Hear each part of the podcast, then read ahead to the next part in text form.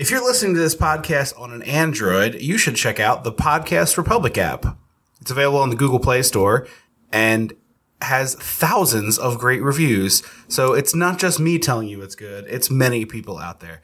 You favorite your favorite shows, they download when they post new episodes, and you get to listen to your shows like Dissecting the 80s that simply. So check out the Podcast Republic app on the Google Play Store.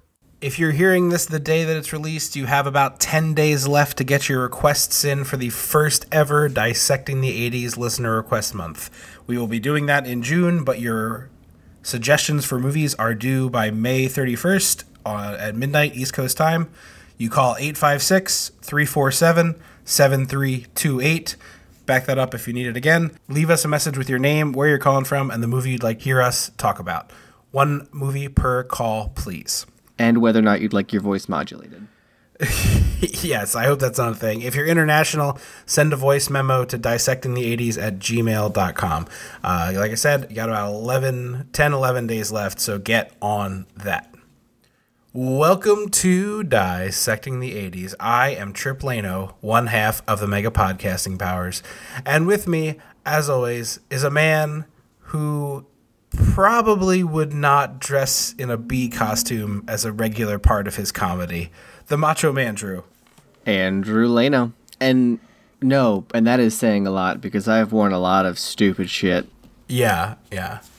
Uh, we are tying into the release of Rocketman, the Elton John biopic, with a unauthorized, which is pretty rare, biopic of the late John Belushi uh, perhaps the most misguided thing we've ever covered on this show. It, it made me. It was probably the angriest I've been watching something for this in a long, long while.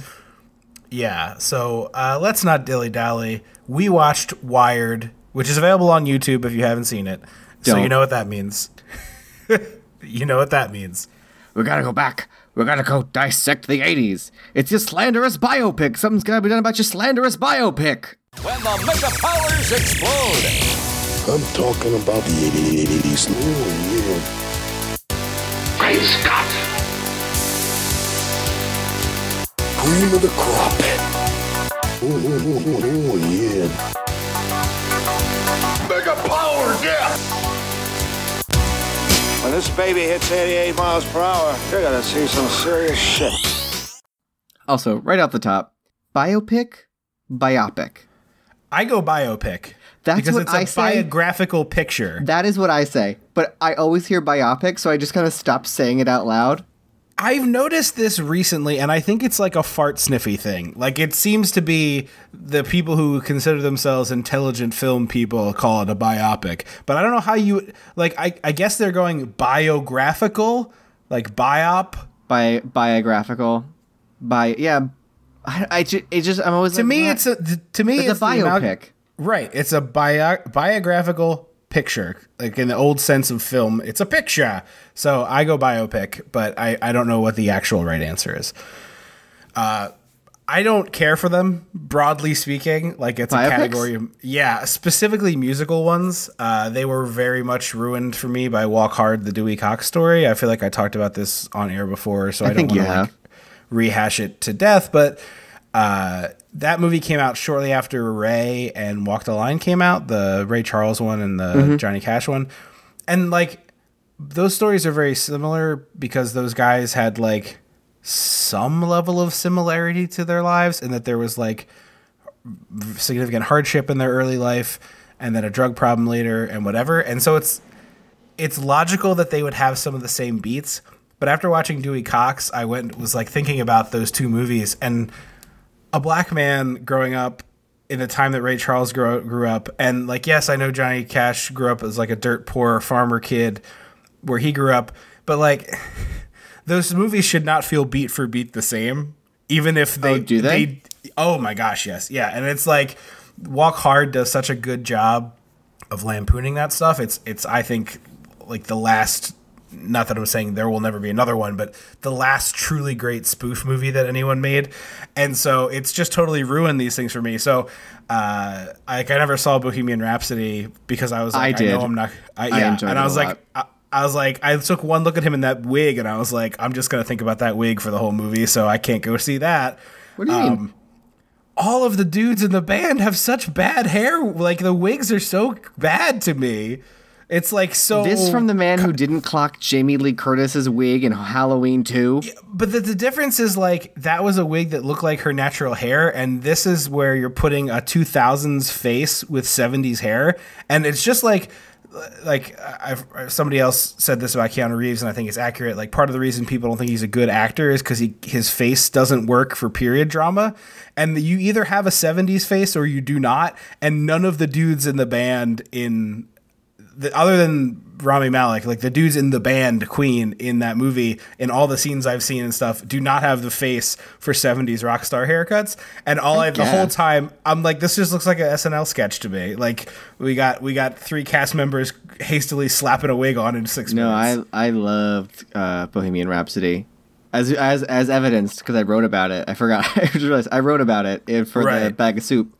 Right. Um, uh, if you'd like to read that, patreon.com slash dissecting the 80s, you get the monthly newsletter with thoughts on something that we watched and actually really liked, which is not always the case on the podcast. A fun hot take from you, considering literally last episode you talked about how Almost Famous is one of your favorite movies. Almost Famous isn't a biopic. It's about a fake band. But it's about the guy, isn't it his life? b- but I'm saying I don't like musical biopics. Oh, I thought you said you don't like biopics across the board. I I don't know that I super do, uh, and but like the the other thing with with Almost Famous is like it's loosely biographical as opposed to being like straight biographical. So it doesn't follow the beats necessarily the same way. But every musical movie, like every musical biopic, it hits like the same beats. Um, it's an awful piece of crap, but I put it on just for like wallpaper movie that the Motley Crue, The Dirt, uh, that's on Netflix right now, and I was just like, Did you know this thing? oh, I was like, oh, all right, like I. I'll look forward to the 17 times they play a Motley Crue song in this because, like, I, they're not a band that I love, and they're extremely problematic as people, but they have some some fun 80s pop songs, uh, rock songs, and uh, I, I had it on, and it was the same thing. It's like all I'm thinking about is these wigs. Like, it's just all it's all wig thoughts the whole way down. But then it's like, so interesting. yeah. Yeah, I just in in Bohemian Rhapsody and, and this movie's case, the wigs really took me out of it. But I haven't seen Bohemian Rhapsody uh, other than clips. But the clips that I've seen are s- straight up beats from Walk Hard, which are just it's like they you know uh, I don't know. It'd be like trying to watch an, a movie about uh, th- that Airplane was spoofing after Airplane came out. Like all you're gonna do is think about Airplane. Yeah, I mean, also, like, most musicians or artsy people have a lot of demons that they tend to deal with in specific ways, mostly drug use. It's not. But in Queen, in in in um in Freddie Mercury's case, alcohol and gay sex. But it's not that that commonality exists. It's that there's only one way to put it on film that we all accept, and so all of the movies are identical. Well, but like, and how else would you have done something like that though to show like they something bad happened and they turned to drugs? So, I mean, there are many options. Like one would be taking a different time frame of a person's life. Two might be to do a different type of storytelling device that like so this movie Wired has this insane through line that we'll get to momentarily, but the the basic idea of like no one has ever tried to do a biograph a biopic like this I thought was like interesting at first and then it quickly goes off the rails. But at least I gave it points for like oh you're telling you're doing a different setup for this thing and not just like I need this scene. Because like it's like is there a scene in in uh, Queen uh, Bohemian Rhapsody where like Freddie Mercury spirals from his drug or whatever bad use and is in a bathroom? Um, no bathroom, I don't think. Okay There's definitely the it- spiral, but there's no there's no bathroom. so that spiral scene like almost always ends up with a, the character like in a bathroom like either falling down in a bathroom or shooting up needle drugs in a bathroom or like snorting cocaine in a bathroom but it's like they don't always have to that, like even if it really did happen in a bathroom like it doesn't always happen in a bathroom but the version of are just this- private spaces. but the version of the scene is always like oh some the, like he's nodding out with a heroin in the bathroom and like this movie has you know a, a drug ish scene in a bathroom and it does. Yeah, so it's just different. like it just I would say I would argue this is a different like yes, a better version color, of a drug sure. bathroom scene. But Yeah, yeah, yeah. All I'm saying is like I just find them extremely formulaic, and it's yes, many musicians deal with the same problems. Like many artists become artists because of trouble in their early life that like makes them seek an outlet, and then drug use becomes part of that. Like all that stuff makes sense, and it makes sense that many people have similar beats in their life story. But I just find the movie versions are often just such a similar copy from one version to the next that I'm like I this can't this I'm like I check out of it because I'm like I saw this before when it was Johnny Cash. Ray Charles and Johnny Cash had extremely different lives. There has to be a better way of like telling this story A to Z about their lives without doing like a scene where a guy overdoses in a bathroom in both movies, even if they both did actually overdose in bathrooms, which I don't know if that's true. You right? You know what I mean? I guess it also speaks to like finding the most interesting parts of their life. Right. So I don't know. I just I find them extremely formulaic, and it's not for me. But that's fine. Like I'm not saying I'm not. My point is not to say that I think Bohemian Rhapsody is like a piece of crap and they shouldn't make it because other people like that. And just I don't watch Game of Thrones either. I don't think they should stop making it. I just don't Well, watch they are it. go- they're about to. right. I know. I'm looking forward to it not bogging up my Twitter ti- timeline three days a week. until but the uh, spin-off comes. yeah. But anyway, I'm not a huge fan of biopics in general, particularly when they're like aggressively about someone's life story. Um, you know, obviously, Almost Famous, as you pointed out, one of my favorites, is a sort of biographical thing, but it doesn't necessarily read that way to me. And the other thing, too, with Almost Famous is like, yeah, it's about Cameron Crowe, but the main character's name isn't Cameron Crowe. That much really matters to you? Right, like it's but yeah, because when it's like this story is about a kid named William Miller whose life is similar to Cameron Crowe's, puts enough like fantasy fairy tale ness into it where it's like I know you're going to take some liberties, I know you're going to do character amalgamations, I know you're going to do this stuff versus like when it's the real people, there's always this effort to make sure like we check all the boxes of like this person and this person and this person and all that stuff. Interesting. So anyway, uh, this is the I, we say this a lot, but for my my betting money, the absolute worst movie we've ever done on this show. Yeah, I mentally checked out so many times and like did the whole oh there's gotta be like what 25 30 minutes left oh there's an hour and 10 minutes left got it I did it at almost exactly the same point. It was like an hour 15 left when I checked the first time. This is so the timeline of events is 1982 John Belushi dies. At that point is still beloved even though he hadn't really seen success for the last couple years as as strongly. 2 years after he dies, his widow contacts Bob Woodward and asks him to write a bio now I got the biopic biopic thing in my head. She asks him to write a biography of of Belushi, uh, interview a bunch of friends. There's all these rumors about his death and the end of his life, and she's like, "Look, this is really exhausting to me. Can you like help put some of this to rest?" So he goes and writes this book, and being a reporter, I'm sure plays into this, but he doesn't do like a lot of times with a biography of a famous person, the last person who reads it is either the famous person or their estate that does the sign off on like, yep, this is good to go. He doesn't do that. He tells like a warts and all story about Belushi, who by the end of his life was a serious drug user who was kind of an asshole to most of the people he met and like burned a lot of bridges. Book comes out, it just adds fuel to the fire of this whole like rumors swirling about his death uh, and you know what really happened and all these other rumors about his life and, and where he was at drug wise and all these other things. 89 rolls around and they decide to make this into a movie. 88 actually it waited Oh, a year okay. there was a year between production and release because they Okay. couldn't find a distributor because why would you distribute this movie Right. So this is a movie based on a book that is essentially an unauthorized biography of John Belushi, even though many of his friends were quoted in the book and are on the record saying telling these stories. And then the movie is ostensibly about Belushi's life, but also takes about into the book account being written Yes, and it's like two completely different movies that get glommed together. And honestly, the word that comes to mind for all of this is just tasteless. It's that i wrote that word so so many times tasteless, and it's like look, I- don't love John Belushi. He died five years before I was born. He was in some movies that I find hilarious. Like, you know, I, I haven't watched it in a long time. I'm sure, like, I'm not, I'm, I'm not, I am, I know for a fact there are problematic parts of Animal House and stuff that is like of the time it was made, a totally different thing. But like, the like nonsensy food fight scene is still funny, right? It's still funny to watch him Yeah. do that stuff and be kind of a, a, a insane goofball doofus. Like, do I like the part where he peeps on a woman? No, not really. And but it does end in probably one of the better boner jokes in the history of cinema that he like falls off The ladder, right? Yeah, yeah, Yeah. like one of the better ones that anyone's ever come up with. Yes, he's also a, a lecherous dude in it. Like, But he gets a comeuppance. yeah. Uh, there are many movies he made that I love. I love the Blues Brothers, I, and I like John Belushi. I don't. Th- I don't. I'm not saying I hate the guy. I'm just saying like I don't have some deep love for this person. And even me, as just like an objective person who's aware of him, has seen some of his Saturday Night Live, has seen some of his movies, I'm just like, who do you think wants to see you treat this guy this way?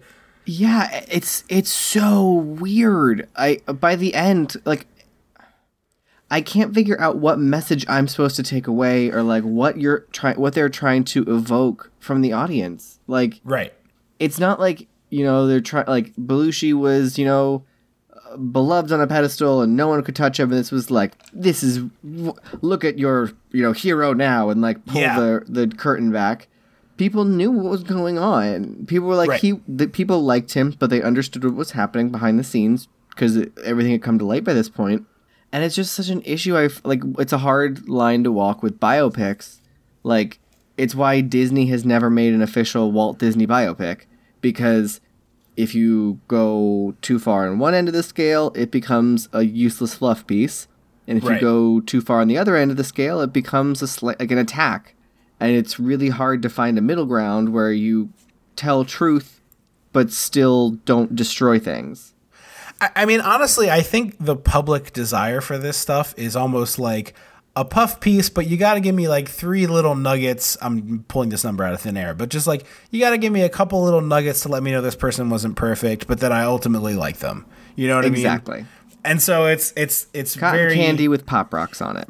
Yeah, exactly. You got to give me a sprinkle of the bad stuff so that I have some context, and then mostly I just want you to tell me how great this person was. Or mm-hmm. it's like this is the worst person in history, and here's a movie about how evil they were, or whatever. Like you know, if you were to, not that they would do this, but like if you were to make a movie focused around like Hitler or something, it would I thought the same thing. I was Yeah. like Hitler. yeah, but like this is so baffling. And the other thing that's crazy is they don't have the rights to anything, so they have to do like the dollar store Halloween costume version of all these things. Like it's called the Brothers Blues instead of the Blues Brothers. I never noticed that the whole time. Not even on the marquee. No, I because my brain saw Blues Brothers, and like didn't notice that they they weren't in the right order. Yeah, no, it's the blood, the Brothers Blues.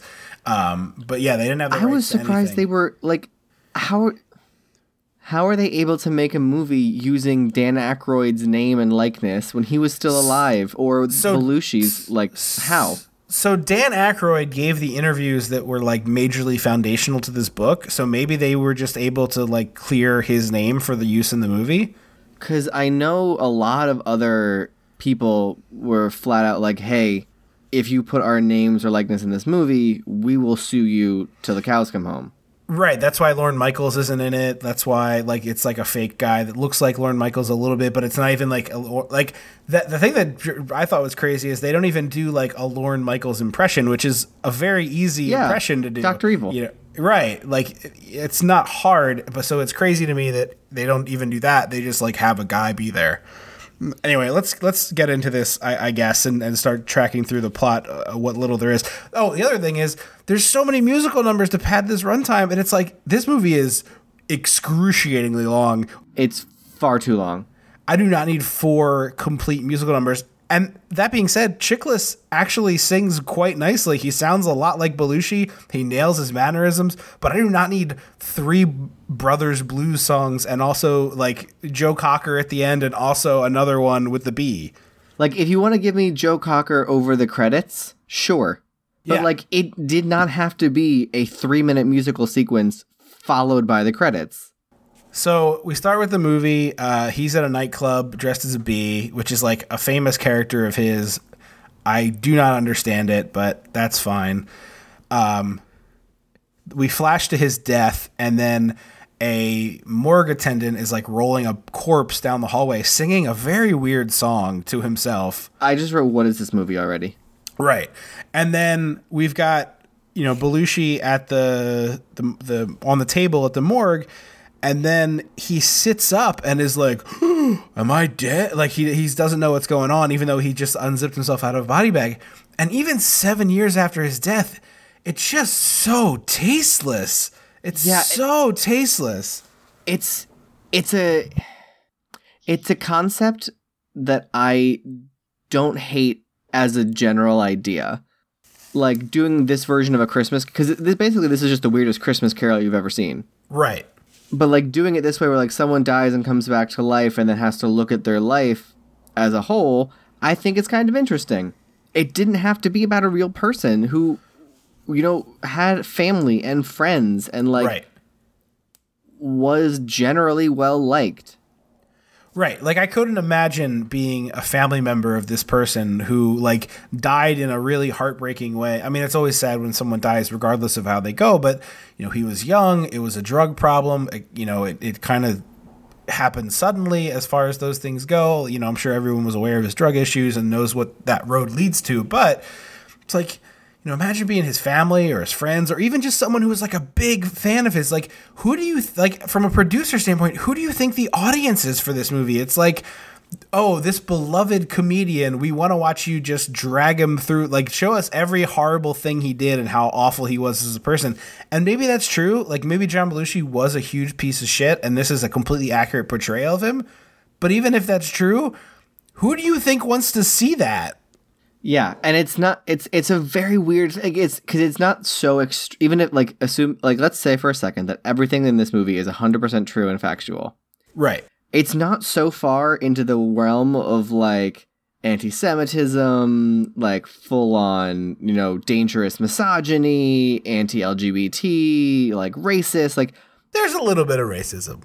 Yes, but it's not like, but it's not the like, oh, turns out, you know, he's, you know, I can't even think of something awful. But it, it, it would be one thing if it was like, let's, you know, throw the, rip the band aid off and reveal that all these terrible, awful things he did that, like, will 100% change public perception of this person. Right. Because it's just like, oh, he did some shitty things, wasn't the perfect person, but, uh, Right. So the, the general conceit of this is like he wakes up in the morgue, he goes looking for answers. He meets this cabbie named Angel because we got to make sure people understand the point here. And this cabbie is like his guide that's taking him through scenes of his he's life. Clarence. Right. And I will say that like that version of this movie where it's just like he gets to check in on all these things and like you can reveal like the truth of some of this stuff and show him to be kind of an asshole would be fine. But then the other subplot takes up just as much time of the movie and it's like the story of Bob Woodward investigating his death. And I just like how could anyone care? and then they meet at the end. Like spoiler that- alert, Oh my god, that part is inexplicable. Like, this weird totally- revisionist history. I, I don't understand. No. So he hops in the cab with Angel and he's trying to uh he tries to wants to call his fiance and so he's like begging for a quarter and then he starts trying to talk to all these people is like hey anybody got a quarter anybody got a quarter and it takes him forever to realize that no one can hear him because obviously he's dead You're dead, Um, buddy. yeah. And they like they're in this diner when this happens, and the, the cabbie's like, "Oh, you know, like come on, I'll, I'll show you something." And so like Belushi is um, eating a like a cheeseburger in the car, and then and which is a reference to Sarah, a, a character He says Live. cheeseburger, cheeseburger. I Right, was like, right. how did they get away with this? right, right. Um, and then Like, if I were Lorne Michaels, I would have like sent. Like, I would be like, we're going over this movie with a fine tooth comb, and any reference to anything I own, we are slamming down on these people. I almost wonder if it's the same situation as that uh, Escape to Tomorrow movie that was air quotes filmed in Disneyland and Disney World. Oh yeah, yeah, yeah. Where they're like they saw it and they're like this is a piece of crap and if we just like ignore it it's gonna go away because it's awful. And so like that's a very Well, real thought- possibility here. But I thought for uh, I haven't seen Escape from Tomorrow because I heard it's not very good. Um, but I heard the main ish quote unquote, issue Disney had would have been that it was filmed in the parks because they don't really show any name brand stuff. I thought. I'm Well, speaking they, as someone like- who hasn't seen that movie. No, like the plot of that movie is like some weird flu disease that Disney is covering up and or researching and all of the princesses secretly run uh brothel Oh, never mind. Yeah, no, I thought yeah, it was. I thought it was just no. like filmed in a in the park and like It it was, but it's like it's like the dumbest possible story where it's like this big corporation you love is actually evil. Did you ever think about that? And it's like, yeah, they're just nakedly evil in business. Like I've seen it. Like I'm aware. they own this. everything. Right. I don't like it. I think it's bad. I don't know who you think this movie is supposed to be for. Um, but so we we leave the the diner with Angel and we go and have this like confrontation uh, about his drug use. And then we have some fun, just open racism as he uses racial slurs to talk about this Hispanic cab driver. Yeah. Honestly, this beginning part felt like a bad fringe play or like college written play. Oh yeah, yeah, I totally see this. How it like sort of like to him, him in the apartment being like, and they're like fighting and like, you gotta wake up, something's come. I was just like, this feels so bad. Yeah, yeah, like a like a kid who read Waiting for Godot and was like, "Got it. I understand this whole you know weird nonsense stuff." I understand it." absurdist theater. Yeah, like let me let me get on this. So we cut to or on stage as the brothers blues, and like the, the problem is like none of these scenes connect to each other. Other than the fact that they ad- are adjacent to each other in the film, there's no. It's not like honestly, I kind of wish they had used the traditional biopic formula because at least then it's like you're hitting the high points or low points of a person's life in order to try to tell a story. But here it's just like we're just ping ponging back to stuff that you recognize from John Belushi or some like weird little private moment he had with someone he cared about, and then th- you're like kind of a fly on the wall.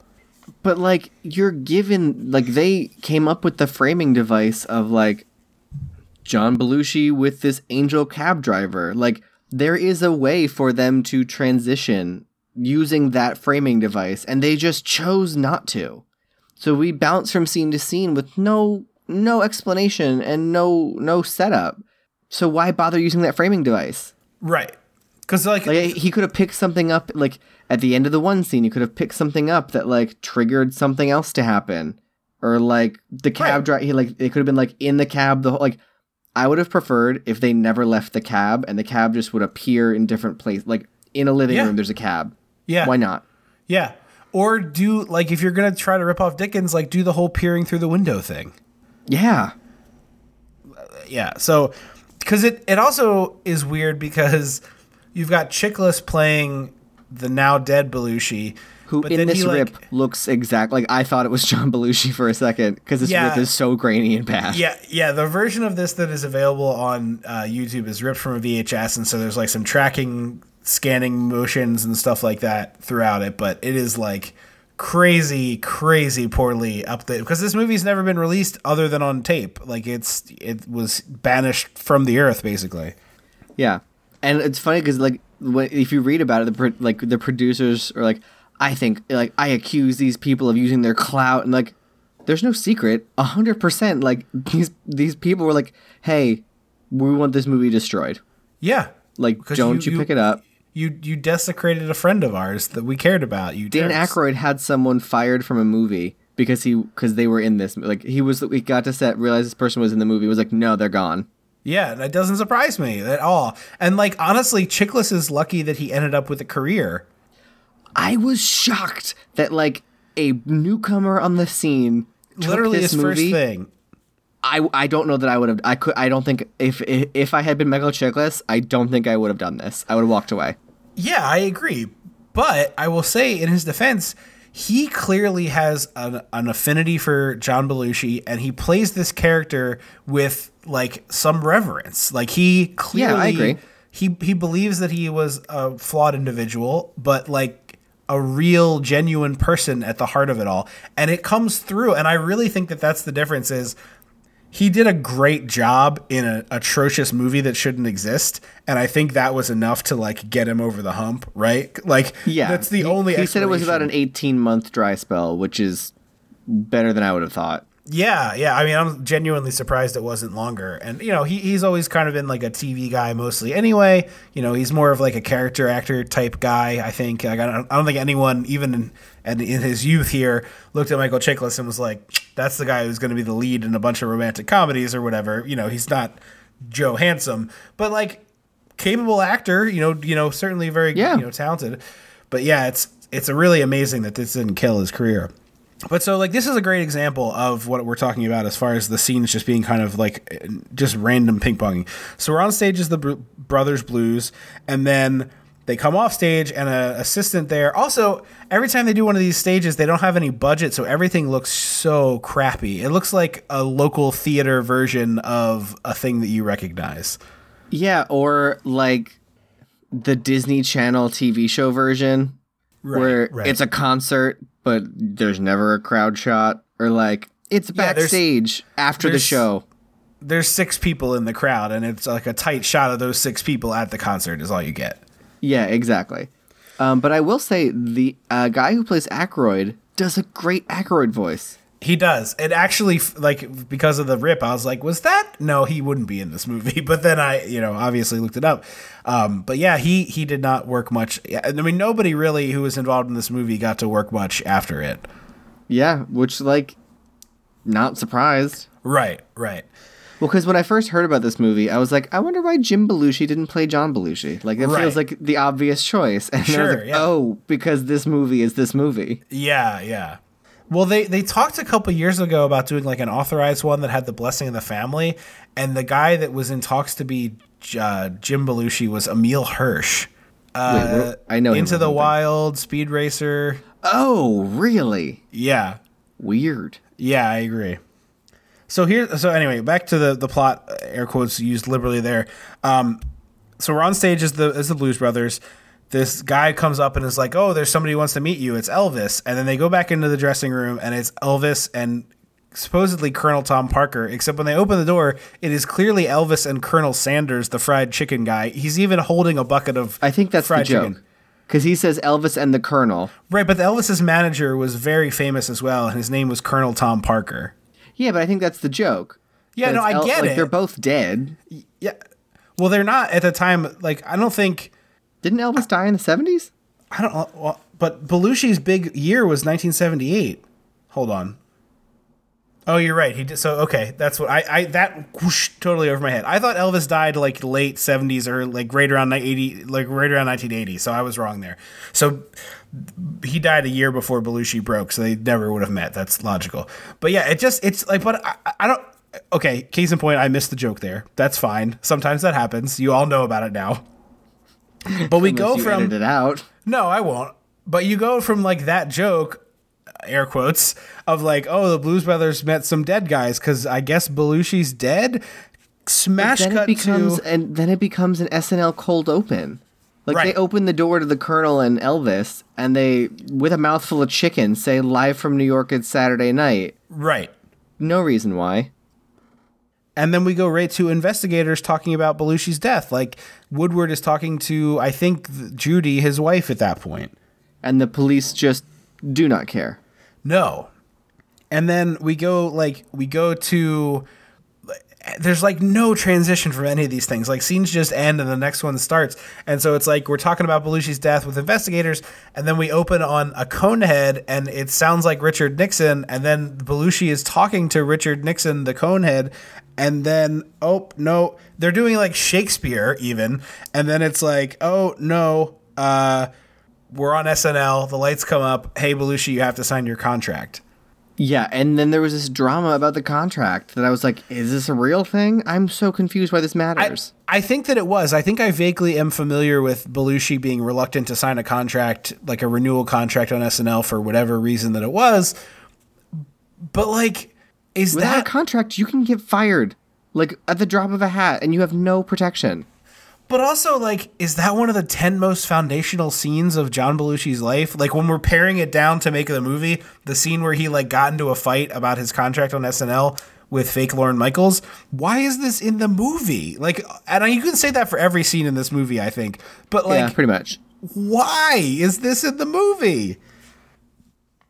It's so bizarre. It's just the whole movie is joyless and aimless, and it is a slog. Yeah, it's a total slog. So we go right from this contract thing to the absolute best scene in the movie, and it's uh, they're at it's Woodward talking to Belushi's wife at their house, and someone goes to look out the window, and they do this flashback sequence of Belushi and his wife, or I guess not his wife at that point, but his girlfriend. And they're on the beach, and she's like burying him in the sand, and it's this really sweet moment oh, between Oh, the two of them lovely. she- you know, he's like begging her to kiss him and she won't kiss him on the lips. And he's like, you know, being all cutesy and they're having this really cute couple moment. And he's finally like, I'll even marry you if you kiss me on the lips. And she's like, oh, really? And you can tell, like, that's the first time these, in, at least in this version of it, these characters have brought this topic up. And she's kind of like, dazed with joy and like it's just a really lovely chemistry. moment. Right. It's like, can you just make this the movie? Can you just like make the movie about John Belushi as opposed to all these weird contrivances you added to the plot? Yeah, please, please, please make a better movie. So then we go to this is and then, like it's just like so you get this really sweet moment and it is immediately followed by probably the mo- like maybe not the most crass that might be the end scene but if that's true then this is the second most crass where it's his autopsy and Angel is like watching him on the autopsy table have his organs removed and they're like talking about him like he's a piece of meat being like oh his you know he has this in his stomach proof of this drug and his pancreas looks like this. And Chiklis as Belushi is screaming in pain during this whole thing. Like it's like he's being actively operated on. It's this weird piece of absurdist theater that's like like half of this movie is absurdist. Like it's very Heather's, very that other one with John Cusack. D- dead, dead. Better off dead. Better off dead. Thank you. It's yeah, it's equal parts biopic, dreamy '80s movie, absurdist theater, and slam piece. Nope, that's nope. Slam piece is not that. Slam Smear poet? job. Oh, um, the, yeah, and they're they're cutting in between this autopsy and like SNL sketches, and it's just like edited bizarrely and just is confusing as a viewer. Like I don't know what. I don't think this movie has a point of view, which is the worst thing that a movie can ha- have Yes. as a problem, right? Like particularly if you're doing a biopic, like you have to have a point of view about the person at the heart of the story, and this movie does not. Yeah, it it it feels like it's made by the kids in high school who are like, we're edgy because we know the dark versions of Disney movies. Right, right. Like, I read the Grimm's fairy tale, and at the end, the ugly stepsisters get their eyes pecked out by crows. Like jerk off motion, bruh. It, Right. it doesn't matter. Like you aren't interesting because of that. yes, yes. it just feels like that kind. like they're like, well, what if we showed like the gritty? Like, I I just I'm angry and I'm annoyed and it's Yeah. a dis- this a whole. I'm I'm gonna hot take. My last note is I'm gonna say it now. This movie is a disrespectful waste of my time. Yes, wholeheartedly. I mean, you're absolutely 100% correct. So th- there's a scene where like Judy, the widow, is telling Woodward she wants the whole story told, which is like the whole reason this book exists, and then I guess the movie as well.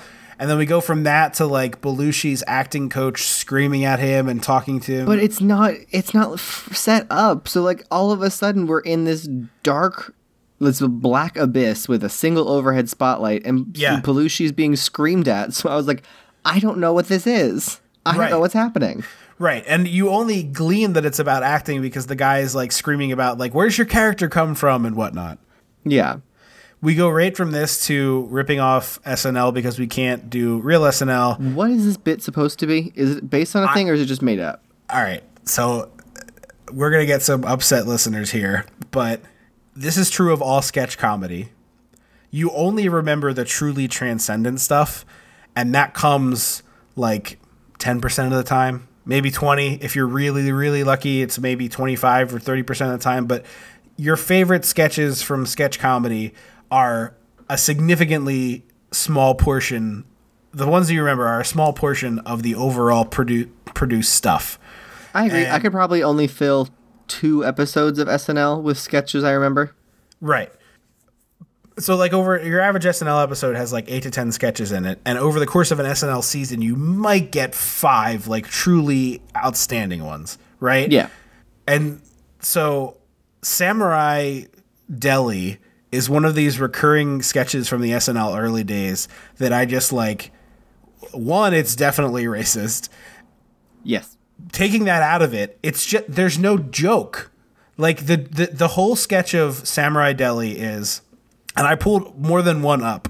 So the the the one that was more, most memorable to me was like Belushi's back there with his sword, and a guy walks in and orders a sandwich, and Belushi takes like a whole link of bologna, like you know a foot long piece of bologna, and he chops it in half with the sword, like it really chops it in half with the sword, and then he like picks up a tomato and throws it in the air and chops the tomato in half with the sword, which the audience goes bananas for that he like does it midair, and then even though the slicing has been like one big slice to cut a thing in half. He like picks up stuff that's hidden to make a real sandwich, makes this guy a real sandwich, and then the guy asks him to cut it in half, and he cuts the sandwich in half. And instead of it being like all of them have been these big like over crazy sword swings, and when he asks him to cut the sandwich in half, he like puts it right on the sandwich and like saws it gently through, which is like a kind of a funny joke. Like you smiled a little bit, yeah, yeah. I, I like- enjoyed it. yeah. I was like the, the punchline. I was like, oh, I hope he like saws it, and then you said yeah, that. Yeah, it's like the very obvious punchline of like you know the th- what you've set up, like the, you do the opposite,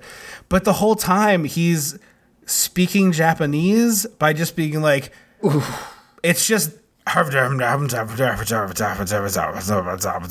Like it's not even attempting to do bad Japanese. And as someone who has mangled Japanese in an audition before, that's painful to listen to. Right, right. Like, but it's not even like it's lo- it's lower than like I don't know like I don't know what the joke is that like yes, I guess ostensibly the idea that a samurai would get a job in a deli is kind of funny, but it's funny if he's like using a samurai sword to make paper thin cuts of, of salami, and all this ends up with the punchline is always Belushi like swinging his sword and breaking the table. Like it, it this I feel like Samurai Deli is a cartoon idea where like you can have the big sword make, you know, Yes. paper like he makes a cup he makes a slice, hands it to a, a suburban mom and she's like, "Can I get a little thinner?" Like and then he Right. does like it's a cartoon sketch. It's not Right. a as as a as a sketch with John Belushi, it's just him with his hair up like a samurai. Like I honestly think, and I have no basis in fact here, but it, I would be totally unsurprised if the truth of it was like Belushi's hair had gotten a little long. He was annoyed. It was in his face. It was late at night. He put it up in a hair tie, and somebody was like, "Oh, you look like a samurai," and that was it. Like that was the bit. I wouldn't be shocked, yeah. So this version is samurai baseball, and it's like you got a voiceover guy doing like a oh this guy stepping into the box here has had you know a rough go over the last couple of weeks, and then he's like swinging the sword at the baseballs, and then eventually he cuts one in half. Like oh that's the other that's the other hilarious bit in Samurai. Uh, Deli is that when he a mistake is pointed out to him, he starts to commit uh, hari-kari. Oh, of course. Yeah, and so that's why Samurai Baseball he like gets two strikes and he's like, oh, and he starts to like he's gonna cut himself open. And they're like, oh, it's only two strikes. You got one more. This is a 5-minute sequence. It's That so is- long. a painful one man show that unless I was boning that one man, I would have walked out. Yes, and it's set up like it's supposed to be SNL, but there's like no one in the stands. It doesn't. It's like a weird, just single lit. like, normally there would be like a- ball, at least like a ball boy or a bat boy or something. Right. It's just bad. It's just really bad. So we go from samurai baseball to interviewing the woman who actually like injected Belushi with the drugs that killed him on the night he died. And, And it's they're the like- weirdest. In it's it's like a. Is train spot? No, it's like a Requiem for a Dream train spotting interrogation sequence with these like Sam Raimi close ups on drug paraphernalia and jittering limbs. Yes, and extremely mild aside here because I don't want to go too far off base, but I didn't. I learned this watching the movie because I was very bored. The woman who killed John Belushi, like who actually injected the drugs into his system, Yeah. Uh, uh, was a former rock and roll groupie who was affiliated with the band for a while, and the uh, band, the band. the, yeah, the band, the band that I'm a big fan of, and she had a baby that they like just instead of doing paternity tests for, were just like, oh, it's the band baby, and that was just cool with everybody. What? Yeah. That's not a thing. You can't do that. I, I mean, apparently it is a thing in rock in the 70s, but this, yeah, that's a, a real thing that, That happened. sounds more like a Motley Crue story. Yeah, no, uh, yeah, yeah. Anyway, this scene of interrogation ends with one cop saying to the other, "Oh, he's just another fat junkie that went belly up." It's like this movie hates John Belushi, which is a Yeah, weird this tone movie does not like him. And then there's these weird scenes of like Belushi and Aykroyd driving across country, or Right, they're from doing where like to where? It's just a scene out of Fear and Loathing in Las Vegas. Like it looks like they're driving from L.A. to Vegas. no, because they drive past Vegas. No, I know, but I'm saying it's like Oh. it looks like the the setup is like we're driving from LA to Vegas, but they've driven past Vegas and then they're having a fight. Okay, So then we go watch Animal House in the theater, and how people. did they get the rights to that? Like, how did they get the rights to everything? Yeah, that's the thing is uh, they never use the name, and so it's just a guy eating food in a gray sweatshirt. I guess, but it feels like. So, at what point? I guess. I guess is that is that a more recent thing? The like visual likeness rights. I don't know because it is like it looks it's it's you know in front of the like the cafeteria food display it's it's ver- it's like shot for shot that scene it's not said in name but it's a visual likeness Right. I don't I don't know how they got away with it, but I also guess that like they could have maybe argued parody. I really don't know. Par- so huh parody You have to change ten percent or something. you have like to change that? at least 10% in order to qualify as parody in america and until i want to say like two years ago very recently in the uk and on australia there were no official parody laws whoever like if you wrote like a star wars parody and george lucas brought you know something against uh, brought a suit against you you just had to present your work to the judge and if the judge decided it was funny, you were allowed to continue and it was called parody. If the judge didn't think it was funny, it wasn't considered parody and you were at fault. Well, that makes sense. I don't know how they got away with it. Maybe they were able maybe they were able to clear the rights for small pieces of things because like the scene immediately after this is we're on Blues Brothers, the set of Blues Brothers, and John it ends with John Landis punching Belushi and knocking him out. Which never happened. Right. It's Nope. in the book and it was heavily disputed. Yeah. Uh, and now John Landis is no saint, but you know, I believe him if he says he didn't punch Belushi because he's told plenty of stories where he's the heel. So Um, yeah, and, and apparently there was a, like a part, a big part of the book was talking about how, quote, like a lazy and unreliable or uneducated or stupid John Belushi was heavily coached through a, a the food scene in or in parts or something in, in Animal. I think it was the food scene in Animal House in the book, and then everyone who was on set was like, "That's not how that happened." Like. Hundred percent, that was a one-take improv from John Belushi. And also, like, it just seems yeah, unbelievable. It's not that clever of a scene. He just puts food in his mouth. Like, it's not. It's not some like Shakespearean turn of phrase that he fires off. He just snorts, uh, snarfs a whole thing of Jello. Like, eh, I, I, it makes no sense to me. Um, we go to also we didn't I didn't mention this, but they they kind of gloss over this earlier in the movie. But in 1978, he was in Animal House, which was the number one movie of the year. I'm pretty sure, box office wise. The Blues Brothers' first album went number one on the Billboard See, charts. I, I uh, this is probably me admitting too much. I didn't know they were like a real band. I thought they Yeah, were a movie I actually and, like, have- characters. I actually have their first album. It's like very good uh, soul revival type music, which is a it? current thing too. Yeah, interesting. But so the, the album was number one, the movie was number one, and I'm pretty sure that was like one of the peak years for SNL. So he could theoretically, like they mentioned this kind of briefly, but he could have theoretically, or all in one year, he had a number one movie, a number one album, and a number one television show. Yeah, he was kind of riding high. Yeah. Um, so there's this is the first of two scenes where he meets a doctor and lists off all the drugs he uses, and is like, I smoke weed almost every day, I snort cocaine every single day. And then it's parodied later, right? With um Phil Newman. No, It, it sounds like Phil Hartman, but it is not.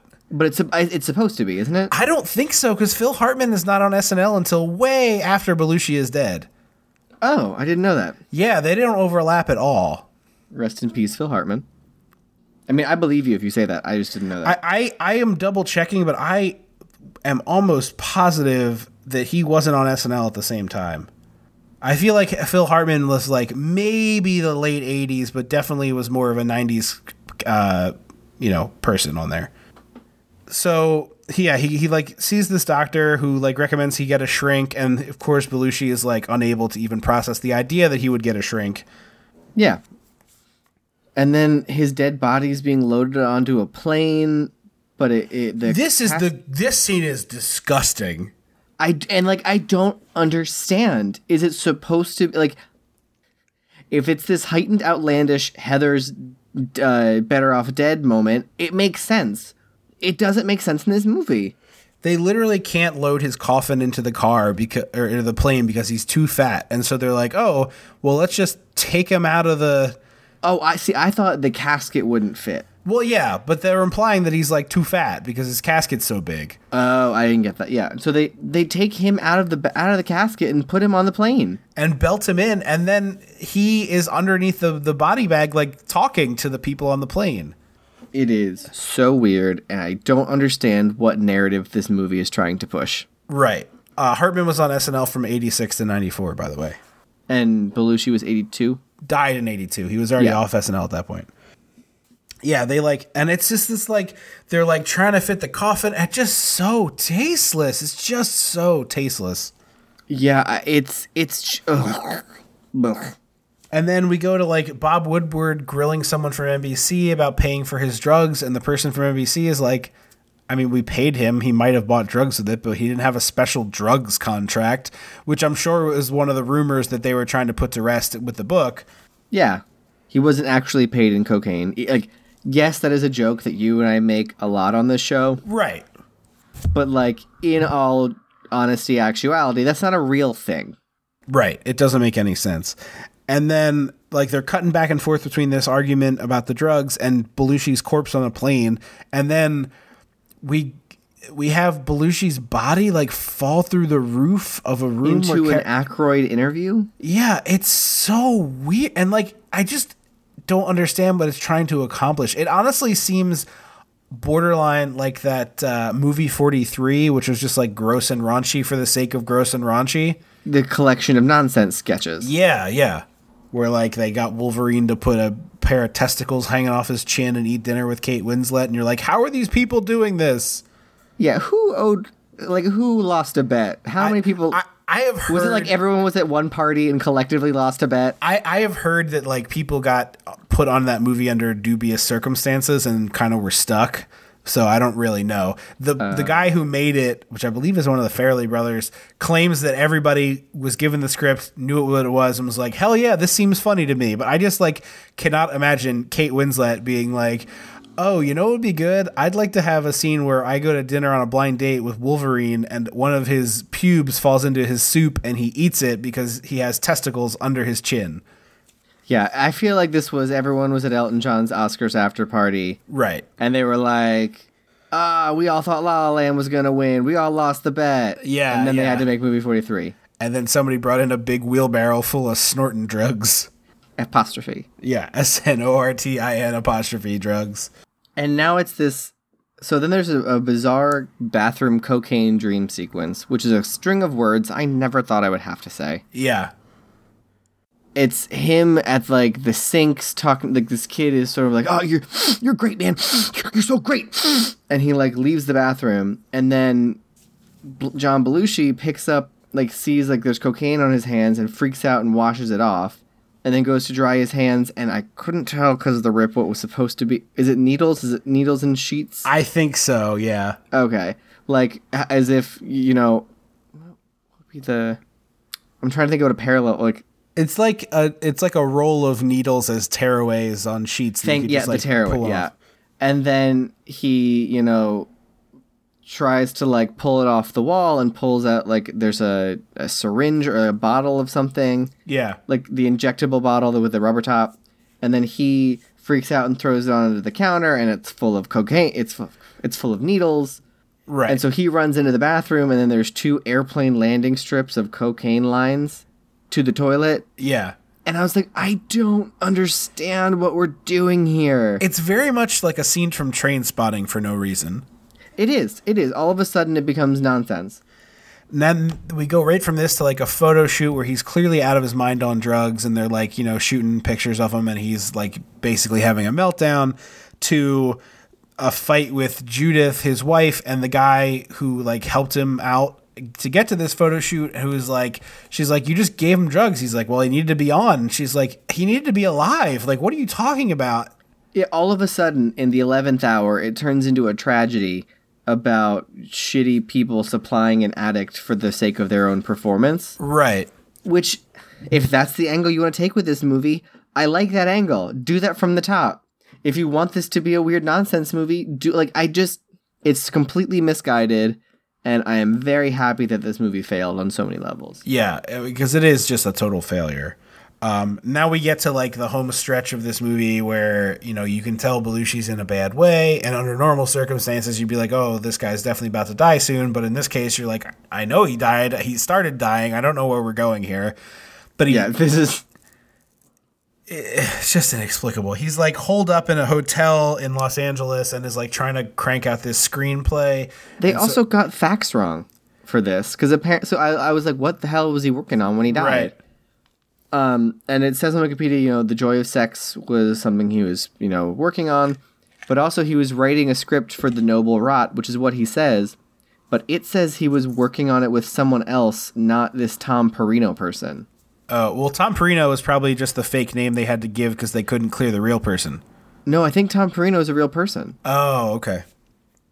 Well, anyway, they interview this woman. They're like, "Can you type?" And she's like, "Yeah." And he's like, "Do you do drugs?" And she's like, "Sometimes." He's like, "Perfect, me too." And then, you know, I believe she's the woman who ends up killing him in the movie. You think? Well, it's hard to tell because of the rip, but their hair was similar. yes. And the Wikipedia article for this movie is like would not count as a paragraph in a high school paper. Right.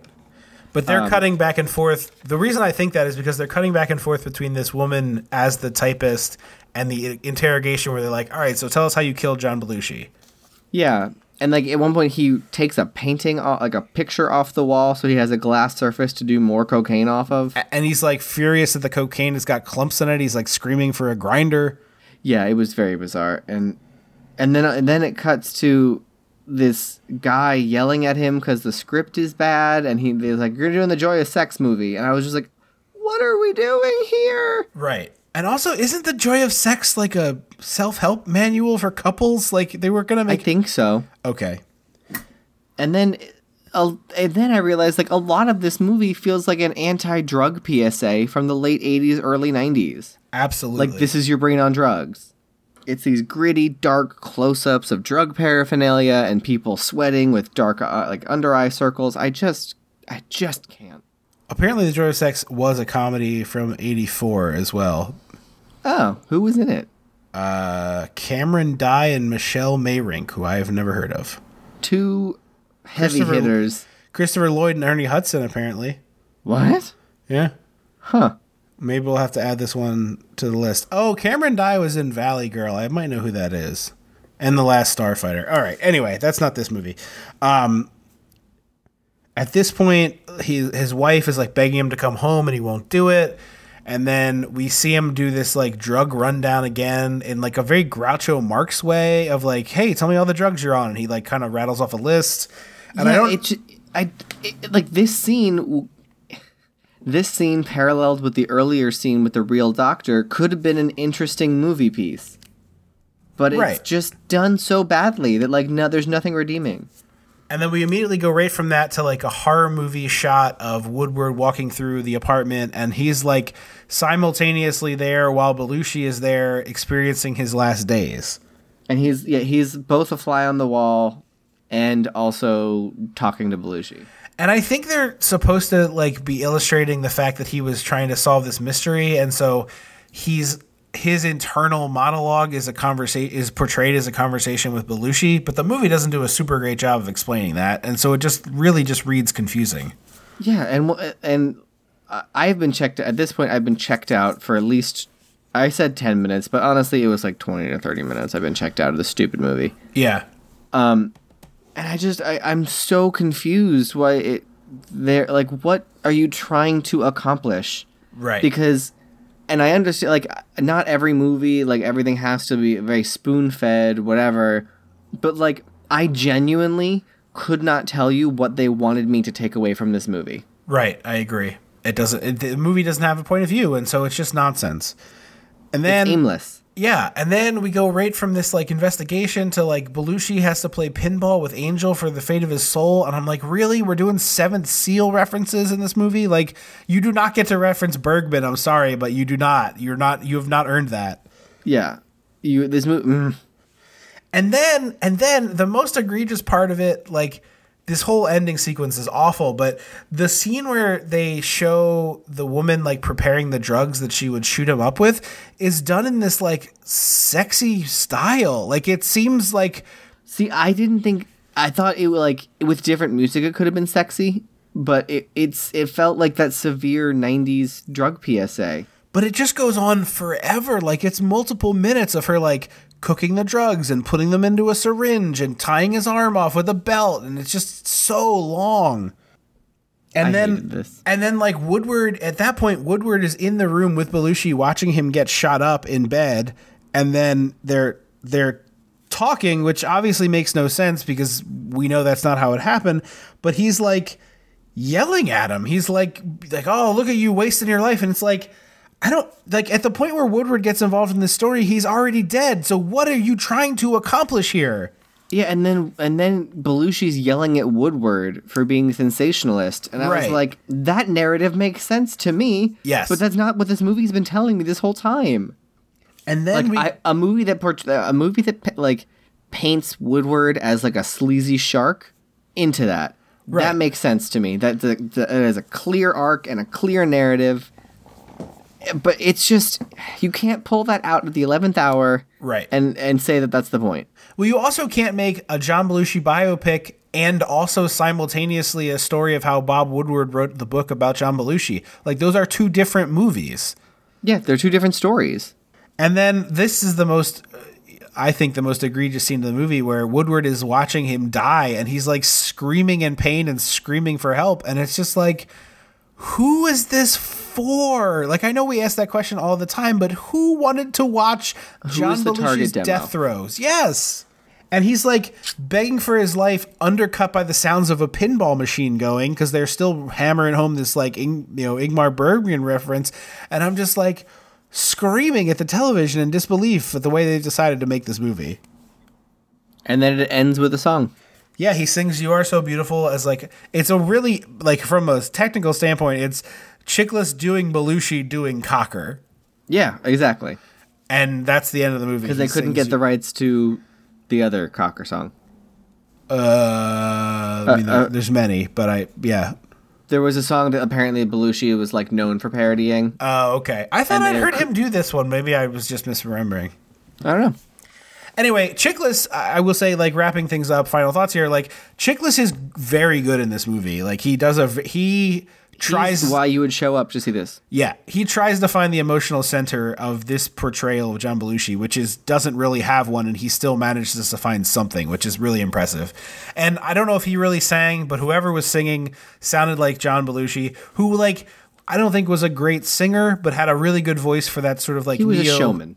Yeah, but he also had a good sounding voice for like soul revival type music, like you know, white guy singing soul songs sort of deal. Um, and I, I, I, I like the blue. Like I think the Blues Brothers is legitimately a great movie. Maybe we'll do it for the show one day. Um, I love that movie. I think it still holds up. I think think it has. I think the February after February is no longer. It's just going to be our favorite movies. Oh, that makes sense. I like that idea.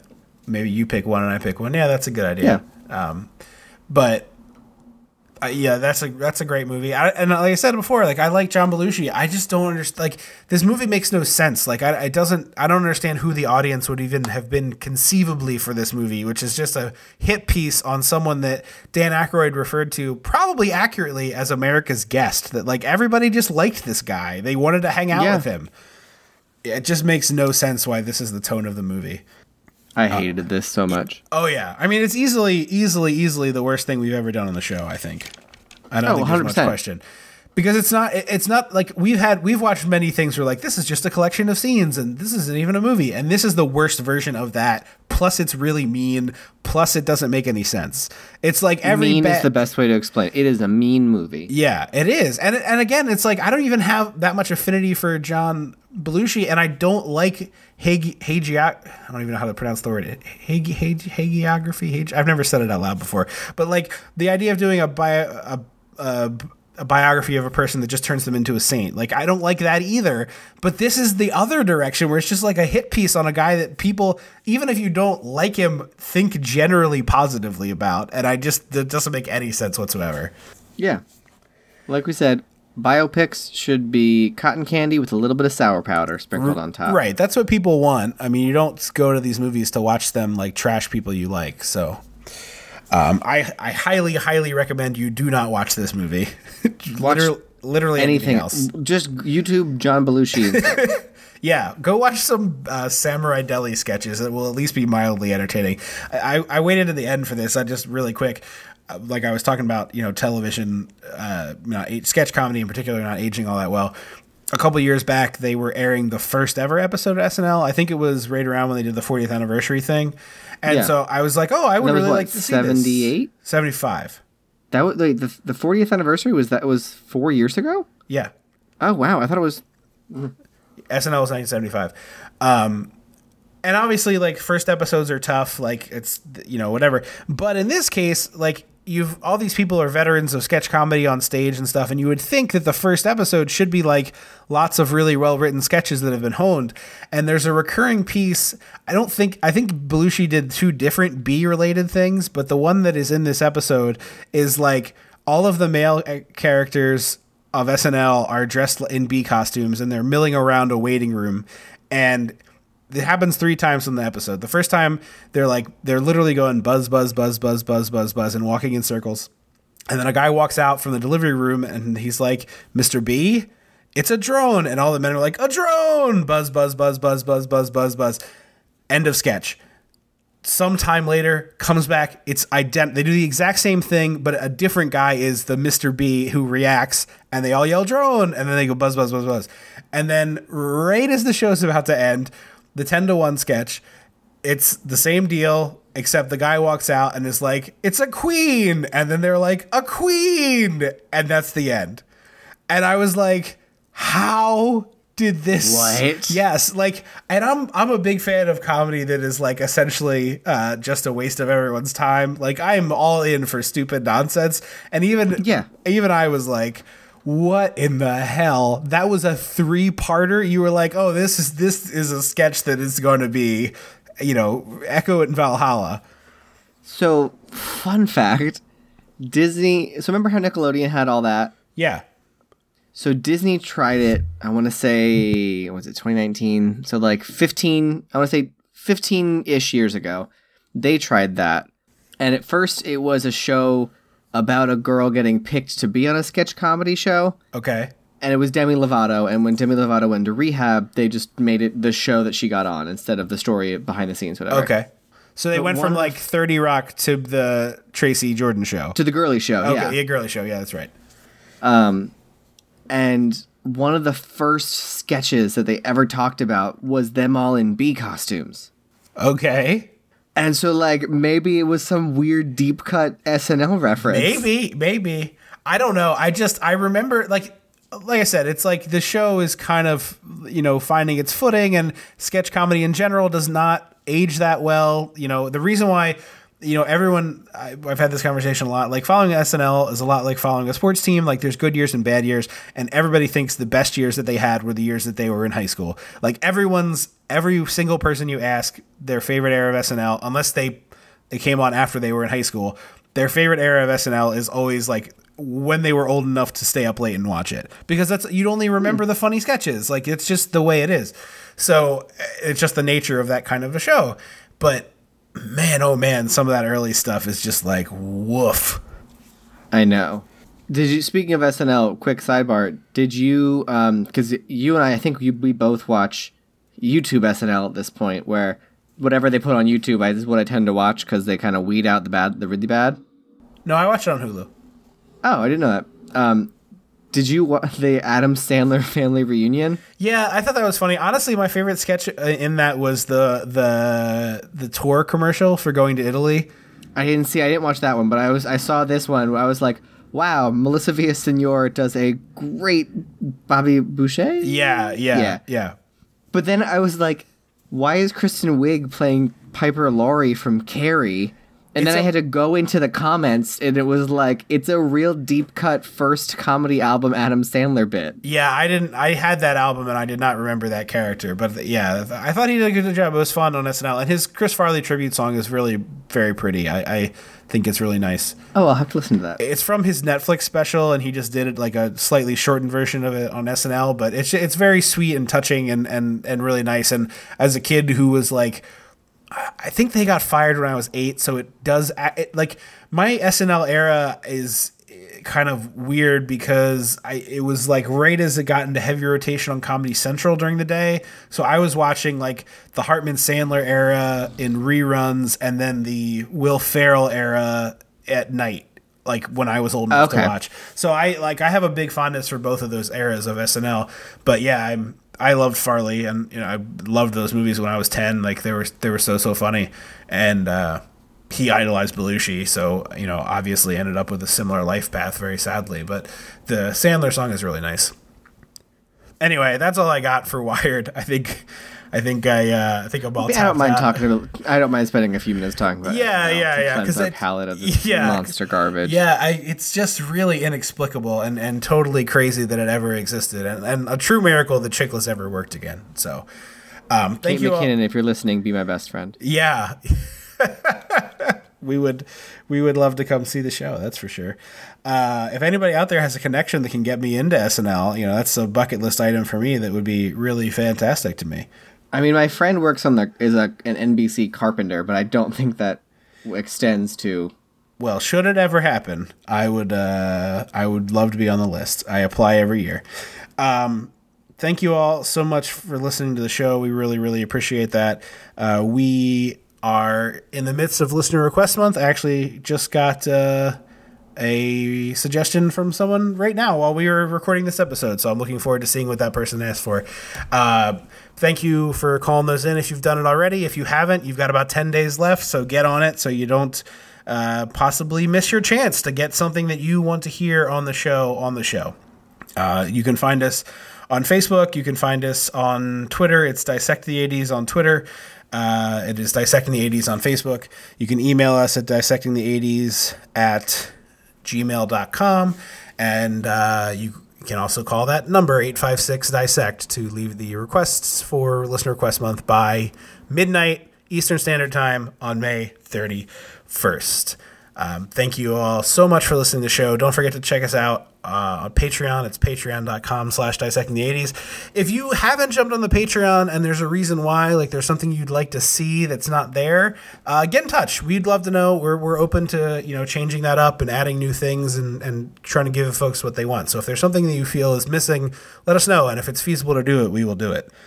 Uh, we are returning on June 3rd to explore the giant lizard monster of Godzilla, which I'm very Kick off Pride. Month. Yes. Well, you know, Godzilla somehow related. I'm sure we'll figure it out. Godzilla in a rainbow crop top. I'm into it. Yeah, no, I'm here too. So thank you all once That's- again. For, that'll be the the Photoshop.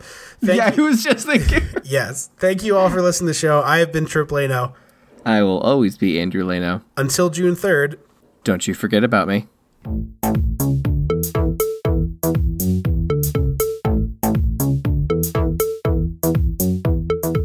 Dissecting the 80s is a Chum Some of This production. Ow.